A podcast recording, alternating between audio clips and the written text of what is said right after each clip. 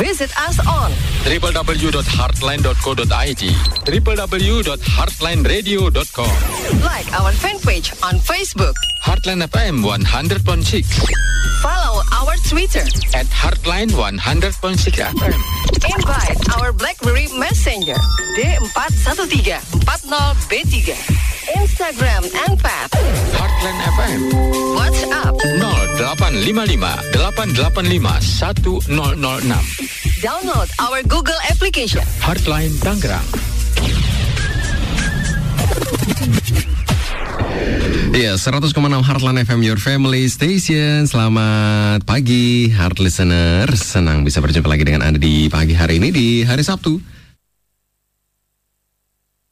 2018 dan seperti biasa setiap hari Sabtu dari jam 7 sampai jam 8 nanti Anda akan mendengarkan program Parenting with Heart menginspirasi Anda bagaimana mengasuh anak dengan hati. Yang pasti kita akan membahas seputar permasalahan keluarga dan khususnya dalam hal mengasuh atau mendidik anak mulai dari latar belakang kenapa hal itu bisa terjadi kemudian penyebabnya apa dampaknya terhadap keluarga atau anak seperti apa serta pencegahannya bagaimana nanti kita akan bahas tuntas ya di program Parenting with Heart dan di Parenting with Heart Heartline bekerja sama dengan tim dari Yayasan Busur Mas sebuah yayasan yang bergerak di bidang training, coaching, dan counseling. Jadi bagi Anda yang membutuhkan tiga hal tersebut, bisa langsung menghubungi Yayasan Busur Mas. Dan Anda juga bisa bergabung berinteraktif bersama kami di sini, berbagi cerita atau berbagi pengalaman seputar topik yang akan kita angkat nanti ya di 021 591 9244. Ya pasti kita setiap Sabtu kita akan mengangkat topik yang berbeda.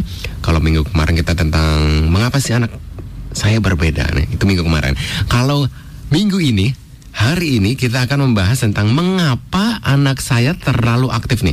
Mungkin bagi orang tua yang memiliki anak yang sangat aktif, yang katanya hiperaktif, seperti apa ya? Kita akan bahas tuntas ciri-cirinya seperti apa, kemudian cara penanganannya seperti apa. Jangan ke mana-mana, tetap stay tune di Heartline FM. Yang pasti kita sudah kedatangan tamu. Ada Ibu Kris Hervina Rani Lidewati, Master Psikologi, Psikolog. Kita sapa saja yuk. Selamat pagi Bu Kris. Selamat pagi. Selamat pagi, Mas Timo dan seluruh pendengar semuanya. Gimana kabar? Sehat. Gimana kabar Ibu? Katanya kemarin Iya, suaranya sudah ya lebih baik hari ini ya kemarin dibanding udah kemarin. WA-an ini. Iya. Sama tim busur. Aduh kayaknya besok nggak siaran ini. Bu Krisnya lagi kurang enak badan. Waduh, kita doakan saja semoga cepat sembuh. Eh, puji Tuhan. Sudah sehat lagi Bu ya? Iya, sudah, sudah lebih baik lah. Suaranya Sudah. lebih keluar. Oke. Berarti minum air yang banyak istirahat tuh ya. Benar, pulang kerja langsung tidur. Bangun-bangun langsung siaran. Iya. Baik, hari ini kita akan membahas tentang mengapa anak saya terlalu aktif. Wow, anak saya terlalu bukannya bagus Ibu. ya? Anak aktif bagus kan? Banget, bagus kalau di usianya memang ya. Jadi kalau misalnya terutama anak-anak yang udah bisa jalan, misalnya kan akan lebih aktif tuh jalan, Anak- berarti lari. umur tiga tahunan, tahunan, di ya. atas tiga tahun gitu ya. Biasanya 3 sampai lima tahun sampai enam tahun itu eh, semua orang tua masih memaklumi biasanya. Tapi kalau udah masuk di usia sekolah terutama di SD, maka biasanya akan uh, banyak komplain nanti dari guru terutama mungkin gitu ya kalau uh, terlalu aktif dan tidak terkontrol lah gitu ya di dalam kelas terutama situasinya. Jadi kalau misalnya yang awal-awal ini terlalu aktif tuh benar nggak sih anak saya misalnya hiperaktif? Kita lihat juga usianya berapa gitu ya. Jadi kalau misalnya waktu mungkin mulai berjalan gitu ya, ya mungkin anak-anak itu memang baru seneng-senengnya tuh lari jalan dan memang sesuai dengan usianya eh, tiga tahun itu ya wajar empat tahun masih oke gitu ya. Karena eh, kadang sekarang adalah banyak eh, orang tua memberi diagnosa sendiri gitu Oh, ya. Berarti semakin cerdas orang tua. Iya, cuman perlu ha- diperhatikan juga gitu ya melabeling anak hiperaktif ataupun misalnya eh, yang pernah didengar mungkin orang-orang juga ADHD gitu ya itu butuh waktu juga tuh dan ada hal-hal yang eh, istilahnya perlu dipenuhi baru dia didiagnosa eh, Kategori ya hiper hiperaktif itu sendiri seperti apa atau lebih tepatnya sebenarnya biasanya sering orang nyebut lengkap gitu ya ADHD. ADHD. Iya. Apa tuh? Attention Deficit Hyperactive Disorder. Ya. Jadi kalau misalnya orang oh ini anak ADHD nih gitu ya, misalnya ya yang seperti apa yang Iya. pemahaman orang Hmm, tua hmm, karena hmm. banyak orang yang labeling gitu ya, bukan bukan orang tuanya ke anaknya saja gitu ya. Mungkin orang tua orang tua yang lainnya juga kadang melabeling itu gitu ya.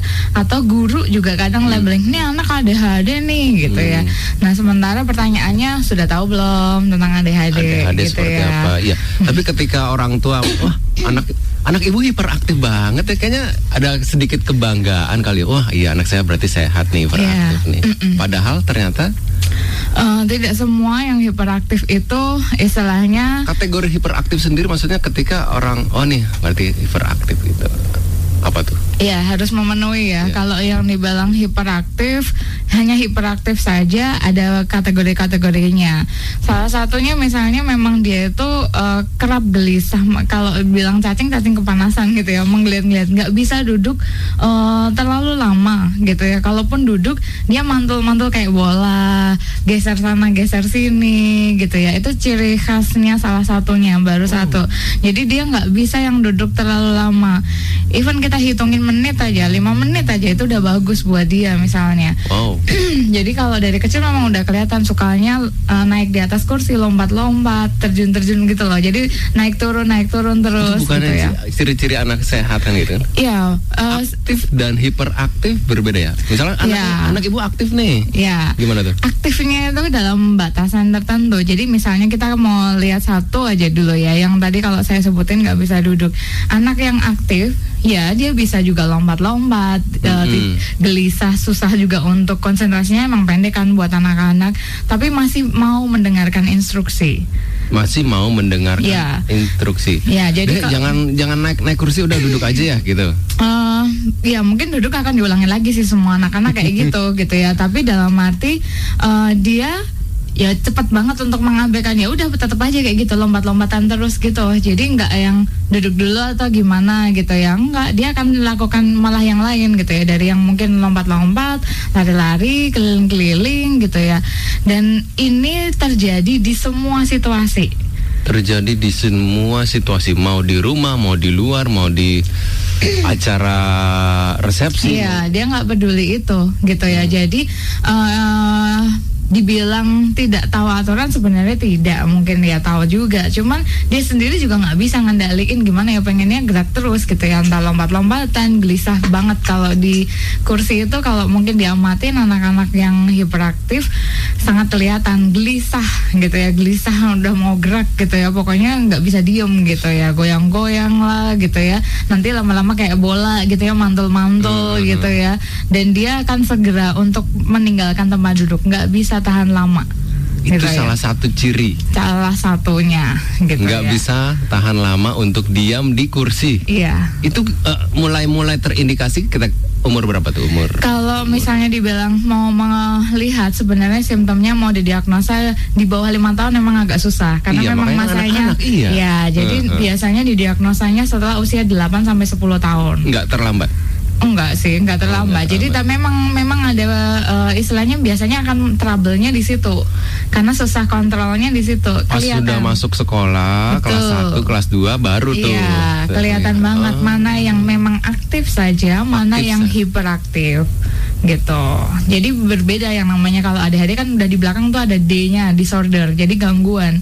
Jadi kalau yang namanya gangguan berarti ini sudah kelewat batas lah bahasanya kita Hmm. mungkin lebih sederhananya. Jadi kalau udah overdosis lah ini udah over banget gitu ya. Yang lainnya mungkin jalan begitu saja udah biasa aja gitu ya. Dia bisa tuh jalannya sambil lompat-lompatan gitu atau misalnya melakukan eh, hal-hal yang kadang-kadang sebenarnya tidak terfikirkan juga. Jadi mungkin nanti juga ada pertanyaan buat bapak ibu eh, sembari mau dengerin juga tentang ADHD. Eh, ada tiga kategori yang harus dipenuhi ketika orang eh, disebut atau didiagnosa atau anak yang disebut ADHD itu harus memenuhi tiga kategori. Nah nanti mungkin di akhir eh, apa namanya acara ini ya boleh dijawab tuh. To- tolong sebutkan ya tiga kategori yang harus dipenuhi eh, buat anak yang ADHD. Nah, ya. ya hard listener yang pasti nanti ada tadi pertanyaannya ya, ada tiga kategori diagnosa ADHD. Nanti akan dijelaskan sama Ibu Rani, Ibu Kris. Eh, nanti di akhir acara ataupun di tengah acara kalau misalkan hard listener sudah mengetahui jawabannya bisa langsung telepon ataupun ingin bertanya tentang anak hiperaktif juga bisa langsung bertanya dan juga nanti jikalau pertanyaan Anda ataupun misalkan jawaban Anda benar maka berkesempatan untuk mendapatkan hadiah buku ya dari Yayasan Busur Emas. Setiap bulan hanya dipilih satu tapi mohon maaf ya, hanya dipilih satu. Ya, berbicara tentang ADHD nih, Bu Kris. Iya. ADHD sendiri itu mungkin bisa dijelaskan seperti apa sih? Ya, jadi attention deficit hyperactive disorder itu gangguan eh, yang memenuhi tadi saya bilang kan tiga kategori. Ada ya attentionnya gitu ya, hyperactivity-nya gitu ya, dan eh, apa namanya eh, tiga kategori yang satunya adalah impulsivity. Jadi kalau eh, ada yang pernah dengar mungkin di penggal ADD attention deficit disorder berarti hanya bagian atensinya saja. Oh. Jadi eh, dia susah berkonsentrasi pada satu hal tapi nggak keluar tuh hiperaktifnya nggak keluar. Cuman mudah terdistrak misalnya, mudah terganggu. Jadi kita nggak bisa dengar lama terus dengar suara lain langsung ya ngeblank gitu ya, hilang gitu ya konsentrasi kita gitu ya. Jadi ada yang memang eh, hanya eh, defisitnya tuh di eh, bagian atensinya saja. Ada juga yang memang hiperaktif tapi masih bisa konsentrasi. Apa tuh? Jadi kalau misalnya Ah, apa tuh? Ah, kan ADHD, Enggak ADD. hiperaktivity aja, hiperaktif Oh. aja. Jadi cuman uh, AD. gangguannya enggak sih, enggak, enggak pernah kita sebut gitu. Berarti itu cuma ada dua ya kategorinya? Iya, Eh, bukan kategori maksudnya untuk sebutan orang-orang Iya, awam. Iya, tapi kalau dibilang kalau sudah disebut ADHD, nah itu harus memenuhi tiga kategori. kategorinya. Jadi kalau misalnya eh, hanya atensinya saja, biasanya orang sebut ADD gitu ya, attention Mm-mm. deficit disorder. Mm-mm. Tapi kalau yang hiperaktivitinya saja yang muncul ya biasanya orang akan sebutnya hiperaktif gitu aja kalau orang Indonesia. Sementara kalau yang disebut ADHD ya tiga kategorinya tambah satu lagi adalah impulsif. Jadi kalau tadi dibilang inattention itu dilihat dari mana sih dia susah banget yang namanya ngikutin instruksi, dengerin instruksi. Makanya biasanya tugasnya nggak selesai-selesai gitu ya. Jadi kerap, kerap kali biasanya belum selesai juga diberikan instruksi dia ngerjain sendiri sih sebenarnya. Tapi nggak Rajin. selesai-selesai. Tidak selesai-selesai karena tidak bisa fokus. Iya, salah satunya itu. Bukan karena ibaratnya mungkin kurang cerdas kah atau apa? Hmm, jadi karena dia tidak mau tidak bisa memberikan atensi terlalu lama, maka informasinya kepotong nggak? Iya, Iya, jadi kalau informasi kepotong, dia bisa jawab nggak nantinya? separoh Jo. Iya, jadi itu yang mempengaruhi nantinya akhirnya poor akademik. Jadi nilai prestasinya akan eh, rendah gitu ya, karena sepotong-sepotong gitu ya. Jadi informasinya atau terpenggal-penggal. Jadi kan mudah terdistrak nih salah satunya. Jadi kalau dengerin satu terus temennya ngobrol ya lewat gitu ya. Terus eh, temennya udah ini ngobrol aja kadang juga tidak sepenuhnya memberikan atensi juga terhadap temannya. Nanti ada apa lagi terdistrak suara derap langkah di luar ya konsennya juga bisa eh, apa buyar lagi gitu ya. Udah merubah eh, apa yang ada di pikirannya dia. Jadi kalau yang berat memang agak susah gitu ya buat konsentrasi satu hal, buat dengerin gitu ya sampai akhir gitu ya. Ibaratnya kalau lagi didongengin tuh baru prakatanya aja belakangnya udah nggak tahu tuh endingnya doang mungkin yang denger gitu ya. Jadi eh, mereka memang butuh eh, apa istilahnya treatment gitu ya intervensinya gitu ya. Kayak namanya ada eh, apa namanya inattention berarti dia sulit buat konsentrasi kemudian juga kerap kali akhirnya karena tidak bisa konsentrasi nggak ngikutin instruksi kerap kali melakukan kesalahan gitu ya. Ya itu wajar lah gitu ya udah nggak dengerin instruksi dan itu kegiatan sehari-hari.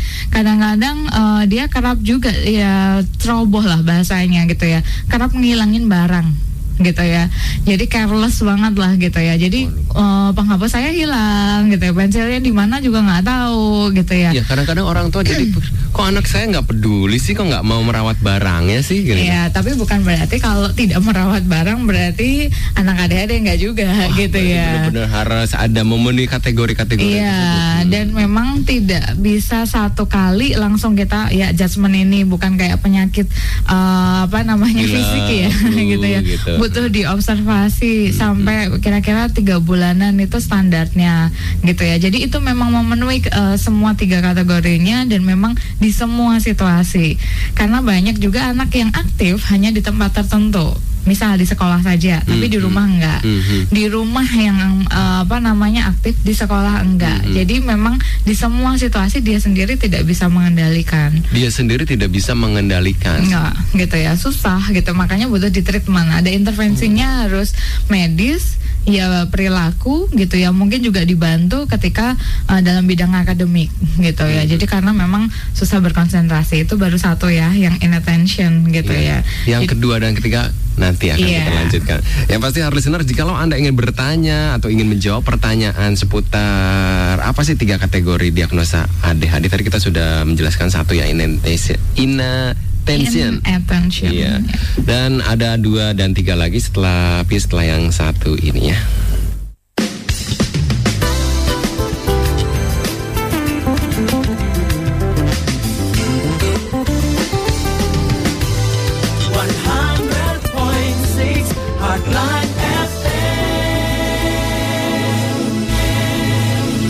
Ya, terima kasih hard listener. Saat ini Anda masih mendengarkan program Parenting with Heart dan kita masih membahas tentang mengapa anak saya terlalu aktif bersama Ibu Kris Hervina Rani Lidawati Master Psikologi Psikolog.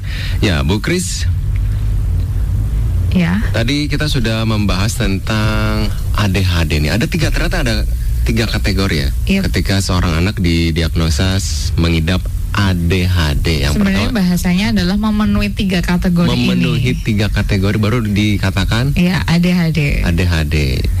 Tadi yang pertama ada inattention, Iya. Hmm, konsentrasi yang mudah terganggu ya. Ya, jadi mungkin kalau yang baru bergabung juga tadi kita udah bahas yang pertama dulu gitu ya. Kalau anak yang su- eh, apa namanya ADHD salah satunya adalah kurang bisa berkonsentrasi dan sebenarnya ini bisa dilihat eh, dari kesehariannya dia, dari apa, yang misalnya dia nggak bisa yang terorganisir jadi rapi. Kalau orang tua minta rapi gitu ya tempatnya di mana ya mungkin akan akan kesulitan juga gitu ya. Dia lupa taruh di pensilnya di mana gitu ya, penghapusnya di mana, bukunya di mana gitu ya. Sulit juga fokus gitu ya, suruh nyari apa nanti meleng lihat apa, dia main tuh bisa malah. Tadi disuruh apa ya dia bisa ngapain gitu Wow. ya.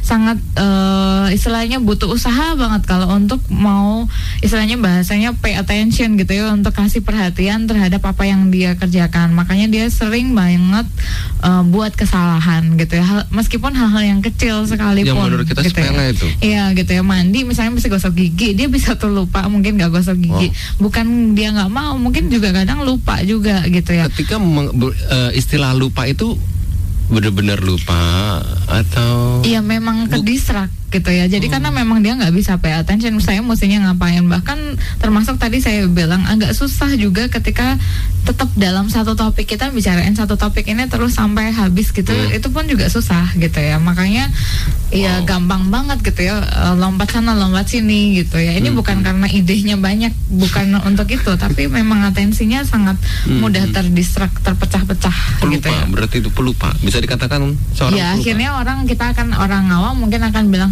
"Eh, dia mudah banget ya lupa gitu ya. Hmm, padahal memang konsentrasinya ya ganti ke sana ganti ke Hmm, sana kayak hmm, gitu. Jadi itu eh, kerap kali ya jadinya akhirnya memang lupa sih. Lupa dengan kegiatan-kegiatan yang hal-hal yang simpel gitu ya. Even suruh bawa makan gitu ya udah disiapin juga mungkin lupa gitu ya. Jadi kadang-kadang eh, itu akan jadi trouble nanti memang di sekolahan. Lupa ngerjain PR gitu ya. Lupa bawa buku mungkin kalau lupa bawa jas lab atau lupa apa ya itu Bukan males ya, tapi Dan juga itu di luar kontrolnya dia. ya memang dia nggak bisa kontrol itu. Memang kelemahannya kan Hmm, itu hmm, inattention gitu ya. jadi memang semuanya akhirnya biasanya dibantu. Salah satunya kan intervensinya dia adalah intervensi perilaku.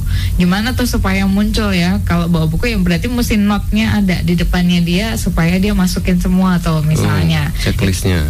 Checklistnya. Jadi memang udah kayak eh, istilahnya nggak tahu ya checklist untuk barang untuk Agenda. shopping ya. Jadi harus ada gitu ya karena memang dia nggak notice sama sekali. Hmm, nah hmm, itu hmm. baru yang pertama. Mungkin yang hiperaktif sebenarnya tadi udah disinggung-singgung juga Hmm, gitu ya dia sangat gelisah gitu ya itu ciri khasnya banget gelisah kalau duduk gitu ya jadi susah banget diem gitu ya bukan karena dengerin musik enggak memang dia agak susah buat dia stay Hmm. cool, uh, cool gitu ya diem aja nggak bisa Iya, dan banyak sering banget saya dengar ibu-ibu ngomong, "Oh, anak saya tuh susah banget diem gitu kan. Heeh. Itu mungkin juga menjadi bagian ciri-ciri dari salah anak. satunya, Salah satunya, ya. gitu ya tapi kan harus memenuhi juga semuanya Wah, yang ada di hmm. dalam hyperactivity gitu ya bukan hanya ketika duduk aja gitu ya. Jalan juga bisa tuh lompat-lompat kayak kanguru gitu ya. Jadi memang dia ya energinya lebih gitu ya. Jadi kalau dibilang bahwa hiperaktif ini salah satunya juga selain duduk nggak bisa tenang gelisah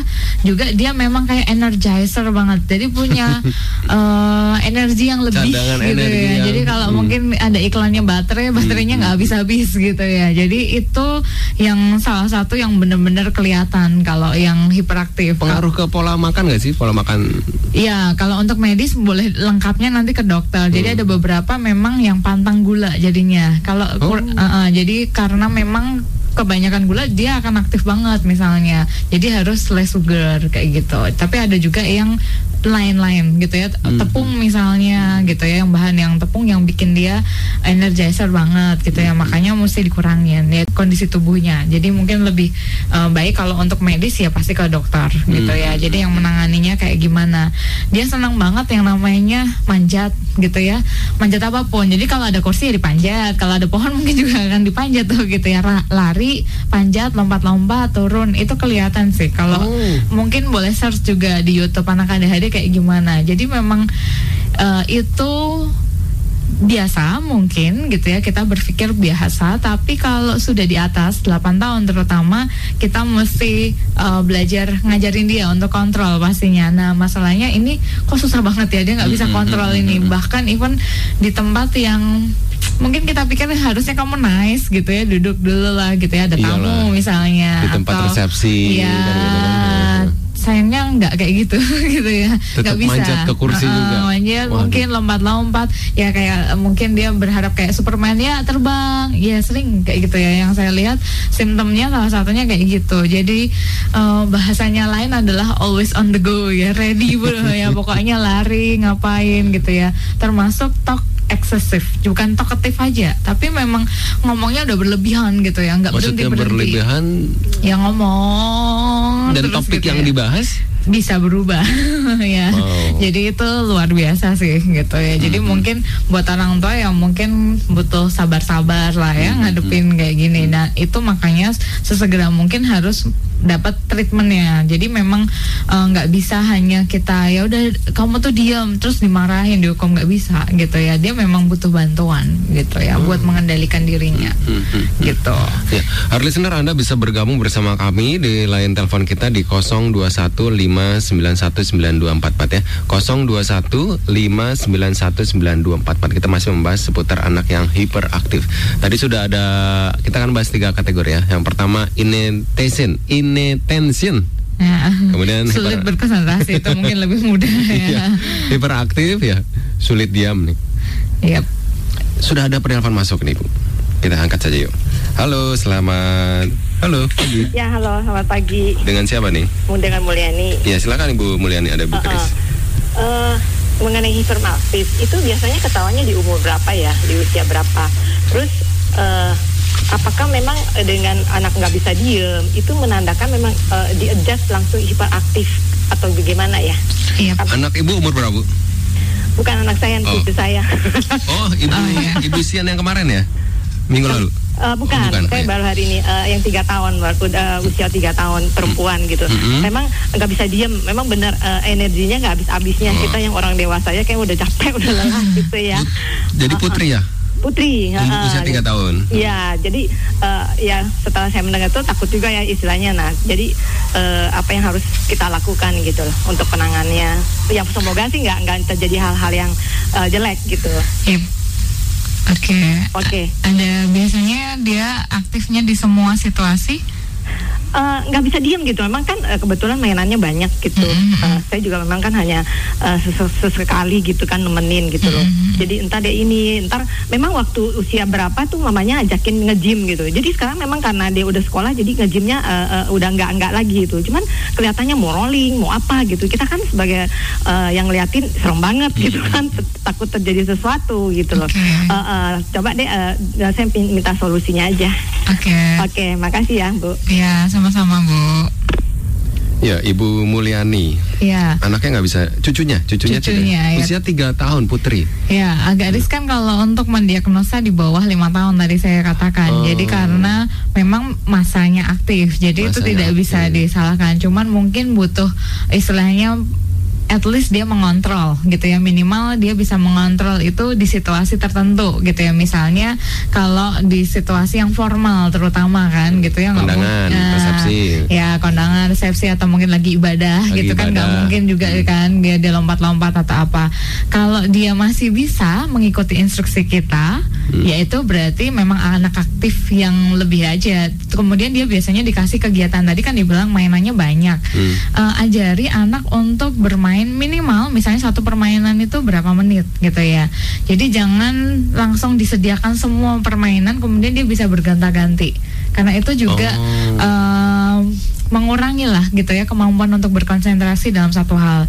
Contohnya misalnya Lego itu membantu kan, itu ada banyak tuh kecil-kecil. Hmm. Dia akan bisa bentuk apa pun, tapi dalam satu permainan itu dulu selesaiin misalnya 10 menit misalnya ya untuk anak yang kecil kayak gitu 5 sampai 10 menit udah bagus gitu ya. Nanti baru yang lainnya gitu ya. Jadi eh, kalau perlu ditemukan sebenarnya teman-temannya yang lain itu akan lebih kelihatan. Jadi kalau misalnya teman-temannya yang lain masih stay dalam satu permainan, kan perbandingannya gitu. Kadang kita males mungkin lihat waktunya ya. Jadi ada teman-temannya yang lain dia masih mau itu nggak sih gitu ya? Atau Cara dia tiba-tiba mempertemukannya mungkin di karena Eh, ya ada pasti ada tetangga, ponakan, kayak Oh. gitu-gitu kan misalnya diajakin untuk supaya bermain gitu ya. Bareng gitu. ah, bareng gitu ya. Atau kan suka rusuh. Biasanya anak hiperaktif tuh suka rusuh gitu ya. Jadi ini bukan masalah soal personalitinya aja, tapi memang suka ya ganti yang lain gitu ya, mau yang lain gitu ya. Padahal yang lain masih di situ sih sebenarnya gitu ya. Cari yang lain gitu ya, apa pun itu gitu. Kadang-kadang seperti itu. Jadi mungkin eh, kalau nggak bisa diam, coba dikasih kegiatan tambahan lagi, tambahan lagi. Kalau dia masih follow, ya itu masih nggak apa-apa. Hmm. Karena memang energinya kayak gitu. Mungkin ada Oh. beberapa orang yang memang aktif kayak gitu. Jadi tidak semua bahwa ketika terus usianya di bawah lima tahun terus nggak boleh aktif, Oh. nggak masalah, boleh. Justru gitu. harus aktif ya? Iya, gitu itu Berarti memang saatnya lagi sehat ya? eh, lagi Hmm. berjalan. Hmm, Cuman kalau over, nah semua Nah. yang kelebihan itu nggak baik. Mm-mm. Gitu. Tapi untuk eh, untuk mendiagnosa sendiri untuk usia tiga tahun masih belum terlalu dini sekali gitu ya. Cuman meskipun ya simptomnya pasti ya sudah muncul gitu ya. Eh, biasanya makanya nggak berani. Nanti tunggu misalnya pas usianya sekolah itu akan lebih kelihatan sih sebenarnya. Tapi itu bukan nanti nggak terlalu terlambat gitu Enggak juga. enggak. Kalau autism tiga tahun gitu ya. Beda ini sama eh, ADHD. Kalau misalnya ADHD lebih baik onsetnya biasanya muncul memang di bawah lima tahun, tapi eh, akan lebih baik nanti berani untuk diagnosa biasanya di usia sekolah. Baik, Gitu. sudah ada penelpon masuk di di 0215919244. Halo, Halo, selamat pagi. pagi dengan siapa Bu? Dengan Ibu Tina di Pondok Cabe. Baik. Eh, saya mau tanya, ini tadi ADHD ya. Sebetulnya kalau saya ngamatin anak saya waktu kecil, kayaknya kriteria ya inattention, hyperactivity, sama impulsif itu tadi ya eh, ada sih. Cuman waktu itu ya saya nggak terlalu terapi ke eh, profesional, jadi ya kita ini sendiri ya. Namun pertanyaan saya, kalau saya amati kok di usianya yang sudah eh, dewasa, terutama sifat carelessnya itu loh masa bodoh eh, kamar tuh udah kayak kapal pecah tuh. Wa- walaupun saya ingetin berkali-kali tetap aja eh, nggak nggak mau melakukan nanti nanti tapi hasilnya nggak dilakukan. Apakah emang itu istilahnya eh, meningkatnya usia tidak automatically atau apa ya akibatnya kalau terus begitu ya padahal usianya sekarang kan udah di atas 20 gitu Hmm, laki-laki atau perempuan bu? perempuan Oh, perempuan perempuan, ya. Berarti sekarang kesibukannya kerja mungkin atau kuliah? eh ya kuliah sama kerja Hmm. tapi eh lucunya yang saya lihat ya saya kan faktor di rumah yang Hmm. yang bisa ngamatin ya dan ya itu eh, Tidak bisa Tapi rapin. dia- Hmm. dia dia bilang eh, ya kalau konsentrasi ya itu juga sih eh, kalau diajak ngomong pengennya ntar ini eh, apa pindah Topik. topik gitu. Hmm. Ah, ah. Maksud saya apakah emang itu eh, memang bisa sampai dewasa ya Hmm, hmm. atau artinya dengan perubahan sebenarnya kan kalau secara psikologis orang bertumbuh mentalnya juga tambah ini gitu ya Hmm. Ini gimana nih nanti kalau dia punya anak gimana ya oke itu aja ya makasih Terima kasih Ya. Bu. Ibu Tina di Cengkat. Iya, jadi kalau ditanyakan sudah usia ini 20. Jadi kalau tadi saya bilang di bawah lima tahun tuh memang simptomnya gejalanya sudah ada, tapi memang agak sulit didiagnosis. Tapi kalau mau lihat lebih jelas lagi di usia 8 sampai li- 10 tahun itu sangat terlihat jelas. Jadi Nah. itu akan lebih memudahkan eh, apa namanya untuk didiagnosa. Kemudian kalau ditanya gimana tuh semakin dewasa, eh, apakah kemudian tiba-tiba hilang Sembuh begitu ya, sembuh gitu ya. Hmm. Nah itu makanya saya kasih tahu tadi harus ada penanganan. Jadi semakin dewasa biasanya memang gejala tingkat keparahannya itu eh, bisa menurun gitu ya. Tetapi bukan berarti tidak ada sama sekali. Jadi setidaknya mereka pastinya kan sudah semakin dewasa pasti lebih bisa mengontrol gitu ya. Yang diharapkan orang-orang awam seperti itu. Tapi ada beberapa yang memang eh, kalau itu sudah dapat treatment yang tepat bisa gitu ya. Tapi kalau tidak mendapatkan treatment sama sekali, maka juga akan kesulitan. Jadi makanya butuh tetap ada treatmentnya gitu ya. Treatmentnya salah satunya adalah terapi perilaku.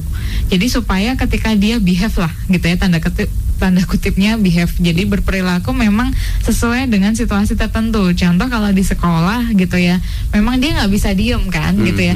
Harus ada kegiatan yang menyalurkan energinya. Ngapain gitu ya?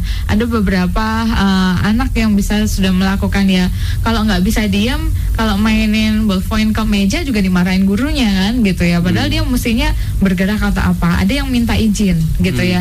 Uh, Miss boleh nggak saya berdiri di belakang? Dia duduk uh, di paling belakang gitu ya, berdiri gitu ya. Kadang-kadang berdiri berjalan dulu karena memang untuk uh, istilahnya ngeluarin energinya gitu Wow. ya. Sampai segitunya dan memang ada nih sepertinya nih. Iya, jadi karena memang ada saya punya uh, siswa, sekarang juga ada mahasiswa yang ADHD, treatmentnya juga salah satunya juga pakai obat. Jadi memang buat nenangin dia, calm down gitu ya. Memang sa- Harus secara pakai obat. Iya, kalau enggak ya memang dia nggak bisa terkontrol juga gitu ya. Atau mungkin kalau misalkan penanganan yang orang dewasa harus pakai obat. Kalau anak-anak harus pakai obat juga kah atau? ada yang memang diberikan istilahnya penenang Mhm. ada gitu ya jadi bukan hanya untuk menenangkan dia diem bukan bukan itu tapi eh, gelombangnya alfa beta itu kalau penjelasannya medis gitu ya nanti terlalu rumit nih gitu ya jadi eh, menenangkan dia untuk bisa berkonsentrasi minimal dalam waktu tertentu atau dalam satu hal gitu Wow.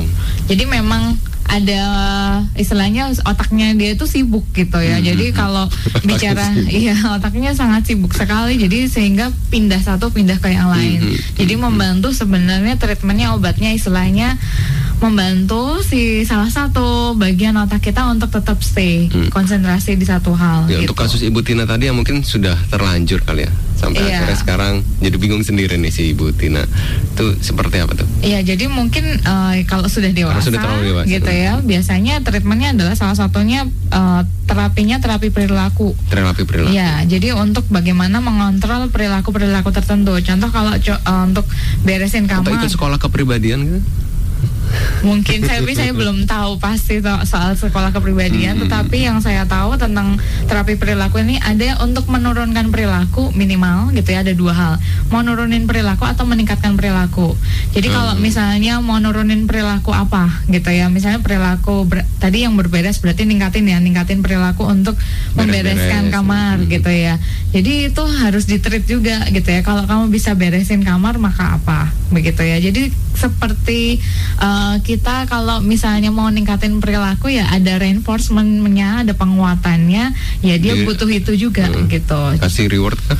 Ya salah satunya gitu ya. Atau salah yang lain misalnya kalau kamu dalam seminggu sudah tiga kali nih oh, membereskan kamar gitu ya. Mhm. Minggu depan eh bolehlah untuk ngapain misalnya gitu ya. Mhm. Tidak membereskan kamar dulu sekali gitu ya misalnya. Kalau dia memang sudah rajin misalnya Mhm. gitu ya dalam eh, minggu pertama, minggu kedua satu kali gitu ya di eh, pas gitu ya untuk tidak membersihkan. Itu salah satunya aja sih contohnya. Mungkin ada hal-hal yang lain juga bisa dilakukan dengan terapi perilakunya dia kontrolnya gitu. Baik, nanti setelah ini kita akan lanjutkan lagi hard listener untuk Anda yang ingin bergabung, berinteraktif nanti bisa melalui line telepon kita ya di 021 591 9244 021 591 9244. Hotline saat ini Anda masih mendengarkan program Parenting with Heart dan masih bersama Ibu Chris Hervina Rani Lidawati Master Psikologi Psikolog dan kita masih membahas tentang mengapa anak saya terlalu aktif ya. Dan tadi kita sudah ada beberapa penelpon. Untuk Anda yang bergabung ingin bertanya, yuk langsung saja di 0215919244 0215919244. Ya, Bu Kris, tadi kita sudah ada penelpon masuk lagi nih sepertinya. kita angkat dulu aja. Halo, selamat pagi. Hmm. Mungkin bisa diulang lagi ya di 0215919244. Ya, Bu Kris. Tadi kita membahas tentang mengenali ADHD ya. Ada yang konsentrasi terganggu, kemudian hiperaktif hiperaktif. gitu. Satu lagi nih apa nih? impulsivity. Im- Impulsivity.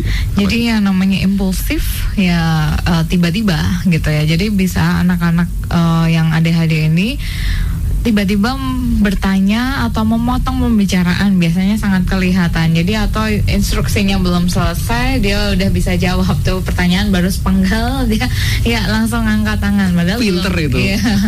Tapi kan jadinya jawabannya ngaco karena pertanyaannya aja belum selesai gitu ya.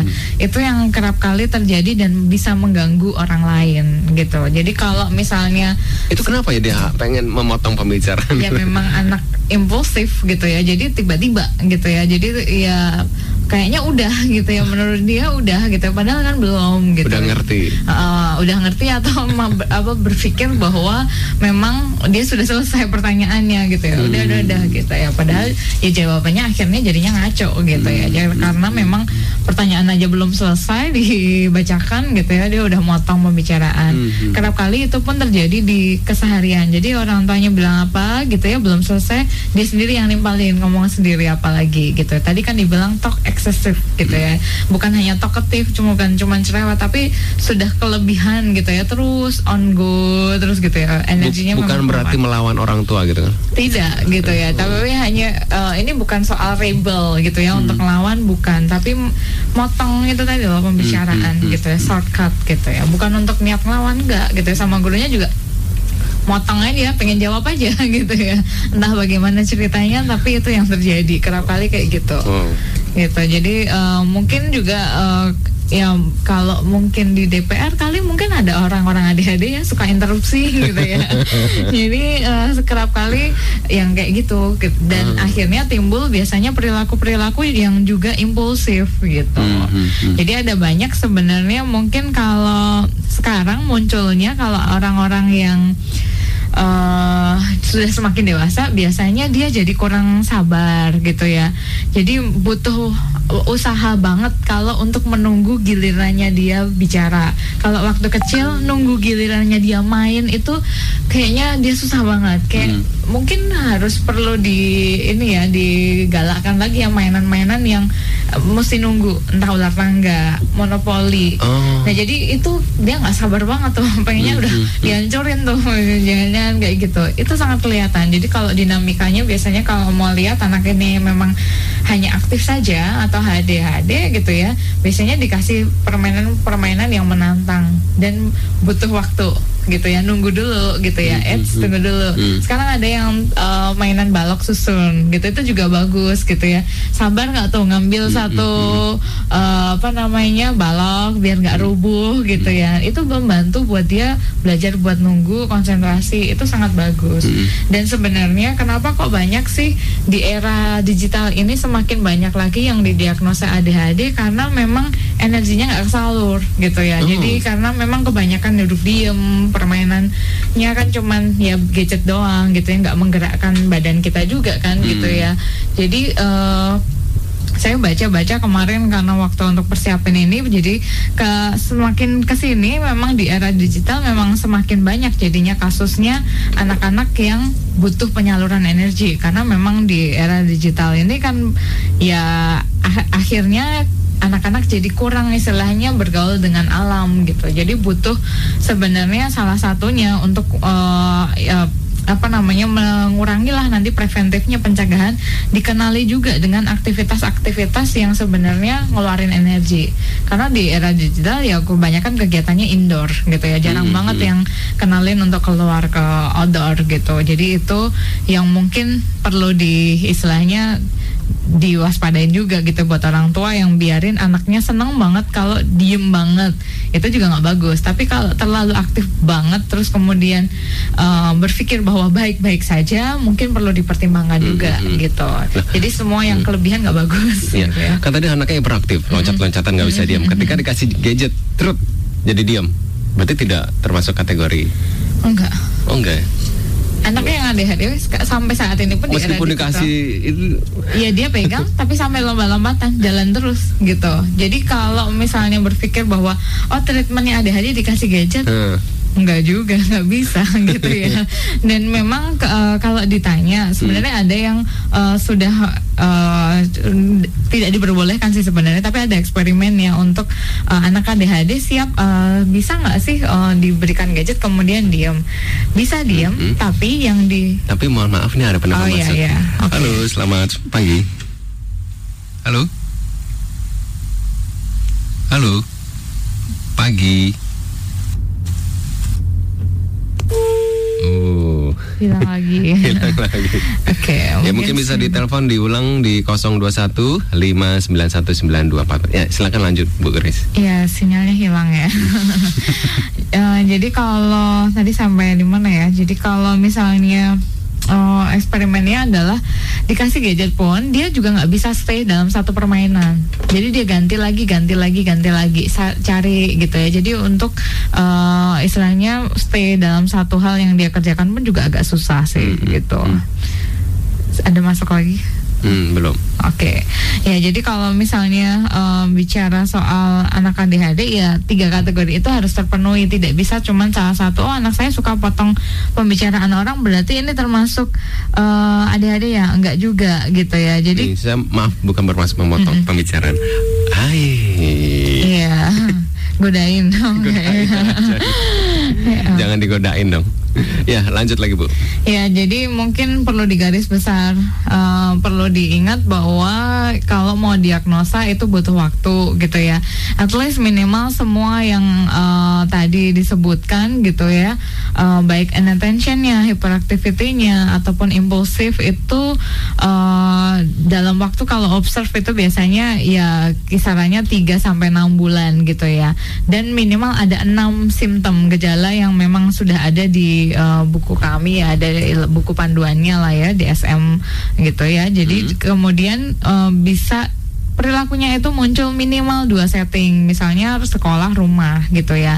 Eh, karena itu biasanya anak menghabiskan waktu cukup banyak kan di dua setting tempat itu dan lebih pastinya di semua setting gitu ya. Jadi kalau misalnya cuman satu setting aja, contoh tadi ya saya bilang di sekolah aja atau di rumah aja. Itu- eh, itu tidak gitu ya. Jadi karena kemungkinan dia sembar, eh, sedang mencari perhatian aja Ah. gitu. Jadi itu kasusnya lain lagi. Nanti diagnosanya lain lagi. Jadi ada apa sebenarnya gitu.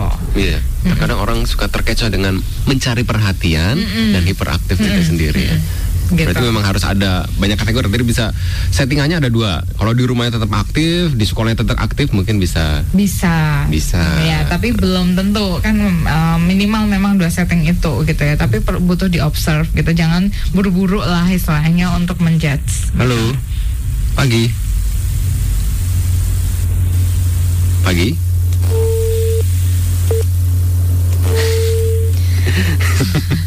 Hilang Dari tadi maaf, ini di 081291 sekian sekian ini dari tadi coba menghubungi, tapi kita angkat kok nggak nggak menjawab ya. Mungkin bisa diulang lagi di 0215919244 ya untuk anda yang ingin bertanya atau berbagi cerita atau pengalaman. Ya, kembali lagi ke topik Bu Kris, bagaimana? Ya, jadi mungkin kita juga bisa kenalin lah gitu ya anak yang aktif itu seperti apa. Beberapa anak yang hanya aktif eh, itu bisa diberikan permainan-permainan yang menantang, udah dia akan tenang gitu ya. Tapi kalau eh, misalnya anak ADHD belum tentu sebenarnya dia bisa konsen dalam satu permainan. Dia mudah banget bosen gitu ya. Bisa ganti yang lain. Makanya tadi saya katakan perlu untuk ditemuin sama anak-anak yang lain. Jadi lihat tuh anaknya dia sama anak-anaknya yang lain eh, beda pastinya gitu ya. Yang satunya masih oke gitu ya, masih main misalnya pedang-pedangan, mobil-mobilan gitu ya, masih stay. Dia bisa pindah tuh dari satu ini ke yang lain ke yang lain, minta yang lain, yang lain, lain- yang lain gitu. Jadi eh, kalau untuk anak-anak yang aktif itu dikasih tantangan apa dia kerjain bisa masih bisa anak yang aktif. Nanti udah selesai kasih yang lain lagi gitu. Biasanya kalau ada saya lihat beberapa orang tua juga yang eh, punya anak aktif dia sudah siapkan gitu ya. Kalau misalnya ada acara ibadah misalnya contoh di gereja gitu ya. Eh, entah mewarnai, entah melipat-lipat, dia udah siapin tuh dari rumah semua permainan yang eh, ada. Tapi dia tetap tenang gitu, nggak akan ke mana-mana juga. Tapi beda ketika misalnya ketemu dengan anak ADHD, mau dibawain mainan kayak gimana, dia udah pindah satu permainan ke permainan yang lain gitu. Halo, selamat pagi. Pagi. Nah, silakan Bu dengan Ibu Kris. Dari Iya. Ibu siapa nih Bu? Ini dengan Ibu Fani. Ibu Hani.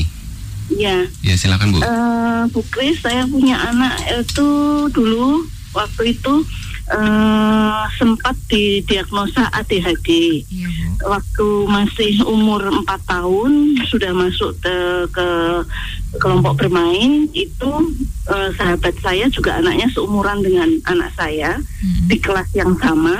Nah, baru dari teman saya itu ngasih info kalau anak saya ini hiperaktif untuk minta di eh, dicekkan ke dokter gitu. Nah, waktu itu di sekolah itu sering disebut penilik, Bu. Sorry. Eh, Penilik. sering di di label penilik gitu. Jahil ini gitu. penilik kelas ini nih karena eh, di kelas nggak bisa diam. Terus kemudian kalau eh, istirahat itu dia bisa naik ke pohon. Wow. Usia berapa? Itu waktu itu usianya empat tahun Sekarang? anak saya. Eh, sekarang sih umurnya sudah 19 tahun.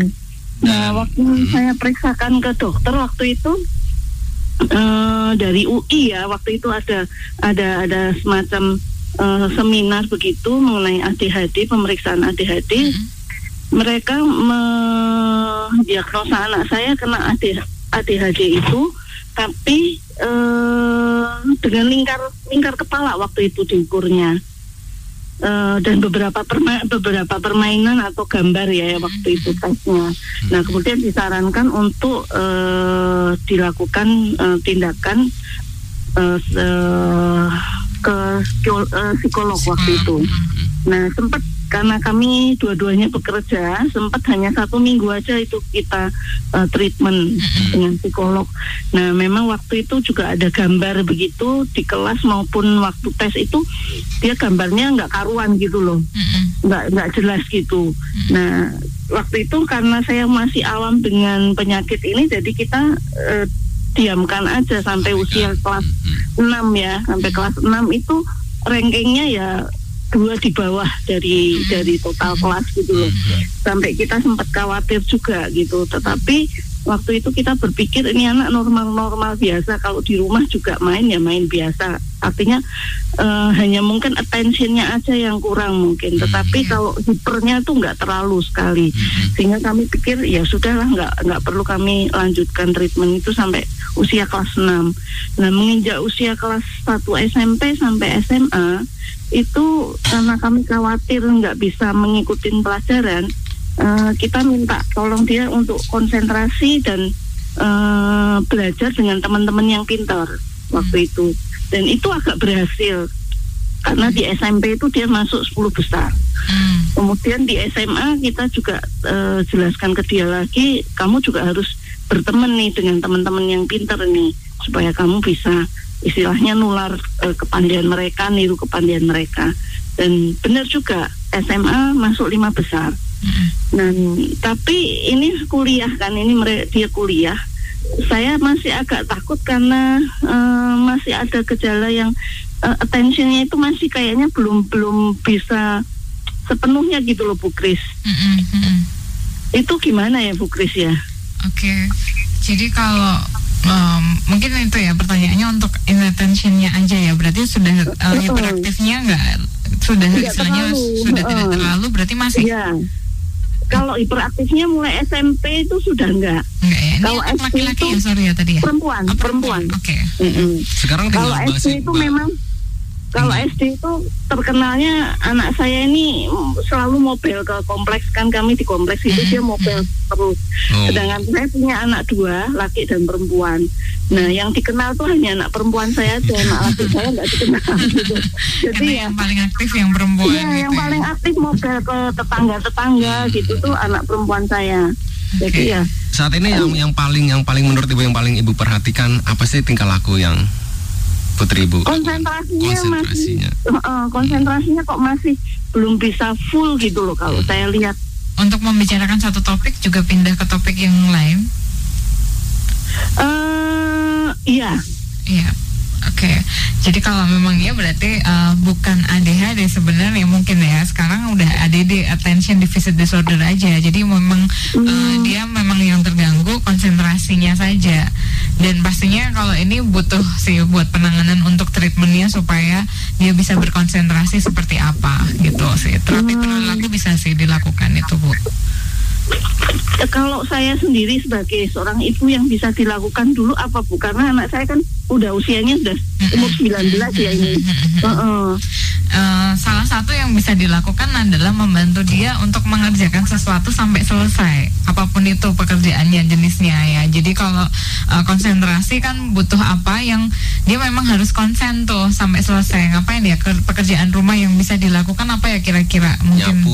ya. Nah, sampai selesai dan memang dia memang butuh full attention gitu ya. Di rumah ngapain ya? Mungkin eh, Masak. masak misalnya atau apa gitu ada hobi yang dia sukai Hobinya apa bu? sudah sih. Kalau saya misalnya tiap hari kan harus menyapu Mm-mm. ruangan, menyapu eh, menyapu dan mengepel. Mm-mm. Itu dia nyapu dulu. Menyapu terus nanti ngepelnya nanti. itu. Eh, ada istirahat ya breaknya Heeh, ada jedanya terus nanti baru dikerjain gitu. Kalau nggak di Oke. diomelin loh ini kok belum dipel, baru nanti dia ngepel gitu bu. Nah, ah, ada satu pekerjaan rumah yang jadi saya tadi teringat Eh, salah satunya buat butuh konsentrasi itu menyetrika bu. Wah. Oh, nyetrika ya. Ya, eh, cuman ya itu agak riskan mesti perlu diawasin ya kalau dia lagi meleng. Jadi suka kalau inattention tuh suka di eh, daydreaming tuh ngelamun gitu. Dia suka ngelamun. Biasanya bengong sejenak gitu. Nah itu agak bahaya sih. Cuman saya belum kepikiran untuk ini sih kegiatan sehari-hari lah ya. Terus karena sudah dewasa ya. Kalau tugas, nah mungkin kalau untuk yang eh, biasanya tadi yang terpotong bisa diminta untuk dia mengerjakan full. Jadi kayak habis nyapu mestinya langsung ngepel. Jadi harus selesai gitu ya. Apa pun itu sih kerjaannya harus selesai. Jadi kalau terpotong-potong ya berarti itu nggak ngelatih dia gitu. Ada satu lagi mungkin dia suka nggak ya kalau eh, pernah kristik atau menjahit? Enggak. masak sih sar- masak sih jarang gitu cuman kalau masak ya mau masak gitu bu Mm, Mungkin diajarin hal-hal yang butuh konsentrasi sih ada banyak kan pekerjaan rumah mungkin dibantu aja diajarin supaya dia Hmm, memang konsentrasi gitu sih Bu. Dilatih. Dilatih ya, dilatih. Hmm, mm, mm, mm, mm, mm. Dan Iya, iya. diberikan note nantinya catatan-catatan yang bahkan Catatan-catatan. step-step uh, ca- jadi langkah pertama apa dua apa tiga apa sampai selesai dia harus ikutin panduan itu gitu oh oke Oke. oke Semoga Itu ya membantu ya Bu ya, Bu, ya. ya. Nanti kalau iya. butuh bantuan mesti ke datang ke psikolog sih. Ini terapi perilaku Oh. untuk anak dewasa soalnya. Oh gitu ya bu Oke. oke. Kak. ya makasih bu Iya, sama-sama Bu. Oke. Iya. Tadi ada Ibu Hani ya. Yep.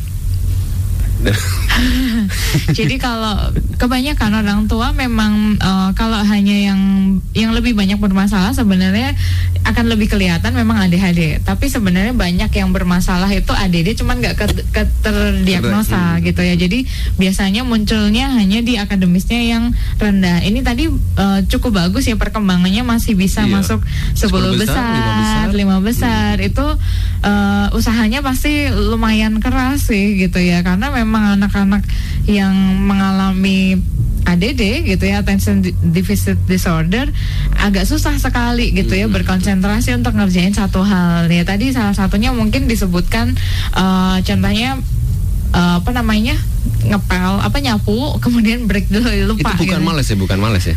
Enggak sih, dia memang butuh ya, ya nggak tahu konsentrasinya mungkin lagi lihat apa, jadi bengong. Kerap kali yang anak ADD kelihatannya tuh ngelamun, sukanya. Tadi Sukanya saya lupa ngelamun. sebutin. Ah, Jadi daydreaming, jadi bengong, jadi lupa kan apa yang dikerjain, nanti terus tiba-tiba ngerjain yang lain gitu.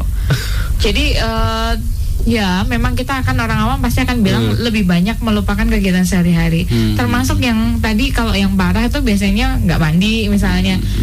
Oh iya ya harus mandi ya gitu ya misalnya tiba-tiba kayak gitu jadi bisa pergi uh, pakai baju apa gitu ya seragam yang mestinya apa dia lupa salah seragam misalnya gitu tapi kalau sekarang kuliah bisa kelihatan nanti ngerjain tugas enggak gitu ya sekarang kan teman-temannya mungkin akan lebih Hmm. uh, bervariasi kan biasanya kalau anak perkuliahan Dan gitu perlu sih. ada pelatihan. ya. Iya, pasti Harus dilatih berarti. Harus dilatih. Jadi tingkat keparahan itu tidak hilang serta merta begitu saja. Jadi butuh adanya terapi juga gitu ya, terapi perilaku salah satunya Ya, gitu. Seperti waktu kita nggak cukup nih Iya. pembicaraan kita kali ini. Iya, boleh lah nanti ya bertanya-tanya. Ya, mungkin bagi hard listener eh seperti di suatu kesempatan nanti akan dilanjutkan ini. Iya. Untuk hard listener yang ingin ingin bertanya lebih lanjut nih ke Ibu Kris bisa menghubungi ke mana nih? Boleh silahkan hubungi via email saja di kriservina.lidiawati at gmail.com atau mungkin di line juga bisa di 085868050999 jadi bolehlah nanti kalau tanya-tanya tapi saya pesan tidak semuanya anak yang aktif itu hiperaktif jadi mungkin bisa dikenalin Hmm. ada bedanya gitu loh anak aktif sama hiperaktif jangan terlalu cepat untuk melabeling tapi juga jangan terlalu lambat kalau sudah tahu ada simptom-simptomnya.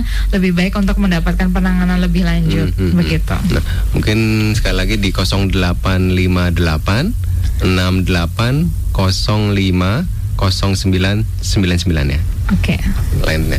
Oke, Ibu Kris Hervina Lidiawati terima kasih nih. Iya. Pembicaraan kita ini Iya. waktunya waktunya nggak cukup ini sepertinya. Iya, jadi nanti pengenalannya nanti saya tulis saja. Iya. Siap. Oke. Dan hal listener terima kasih untuk Anda yang sudah bergabung. Tadi sudah ada banyak penelpon dan sekali lagi kalau untuk Anda yang ingin bertanya langsung ke Ibu Kris bisa langsung di 0858 680 5099 dan saya Timur Dante pamit. Keep on growing and never give up.